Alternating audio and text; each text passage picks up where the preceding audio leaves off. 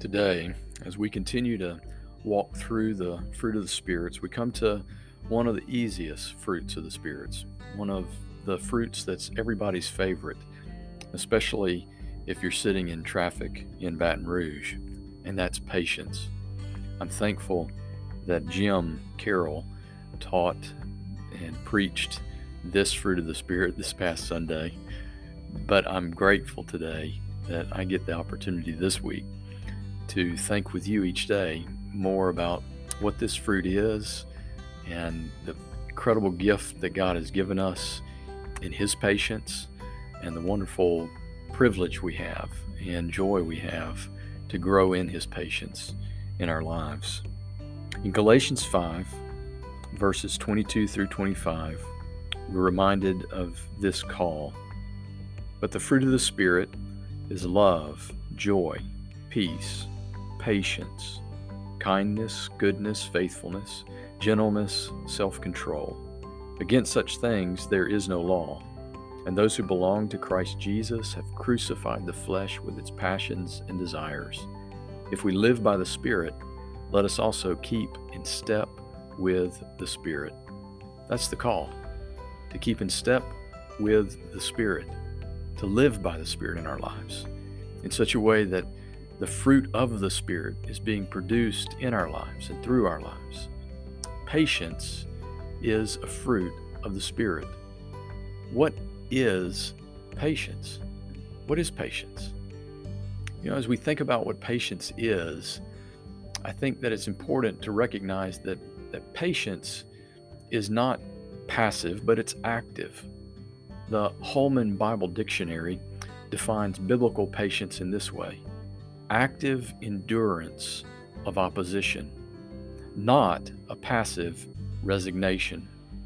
I like that definition. It reminds us that patience isn't about just passively resigning to what's happening and just saying, oh, well, I guess that's the way it is. But patience, biblical patience, is active endurance in the face of opposition, in the face of even oppression. And patience is something that is an attribute of God.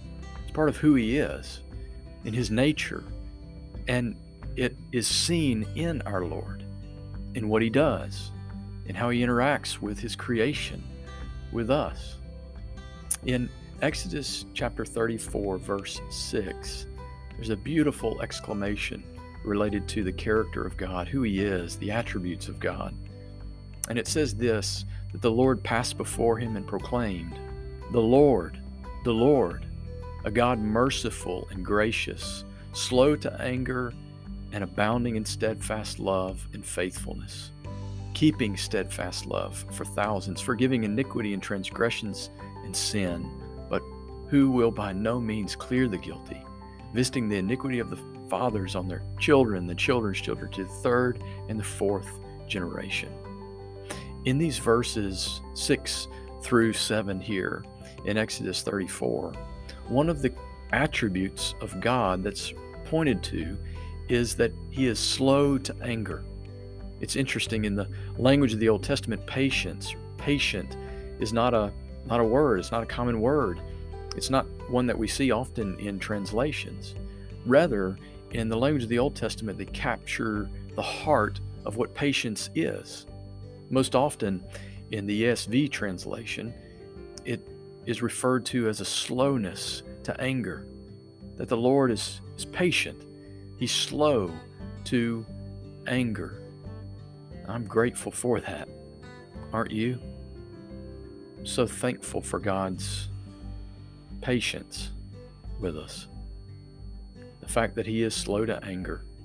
When we think about the reality of that from creation, how he has faced our opposition to him, our sin, the fact that we, his children, rebel against him, his creation, opposed to him, and patiently enduring, patiently pursuing, patiently extending his grace to us.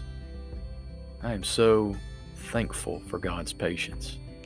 Today, spend time simply thinking about how patient God has been with you. Think about your life, all of your sin, and think about how slow to anger the Lord has been with you. And spend time today thanking and praising and worshiping God, our God, who is so patient.